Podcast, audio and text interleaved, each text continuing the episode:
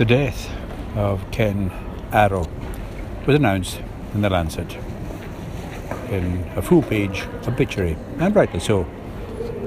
There is an argument of whether or not he's the most influential economist of the twentieth century, but uh, most people would put him number one in health economists.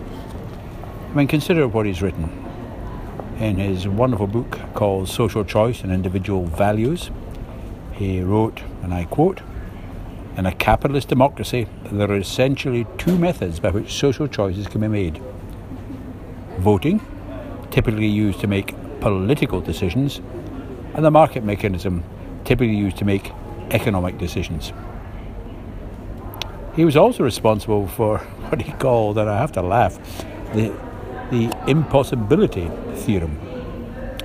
And uh, he said that in the impossibility theorem, and this is something he wrote with Amartya Sen, who also got the Nobel Prize, in the currently prevailing terminology, there exists no social welfare function satisfying a set of conditions necessary for democratic legitimacy and informational efficiency.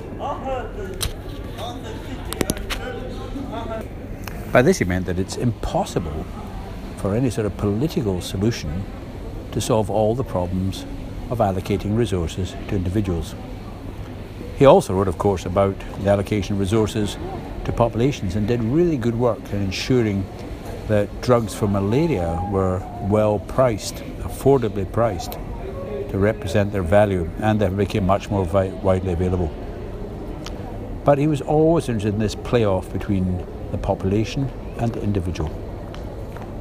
And in the Handbook of Social Choice and Welfare, a huge two-volume book, he wrote about the Pareto Principle and said, "A change from one social state to another social state can be judged as socially good if at least one individual is thereby made better off without making anybody else worse off in return."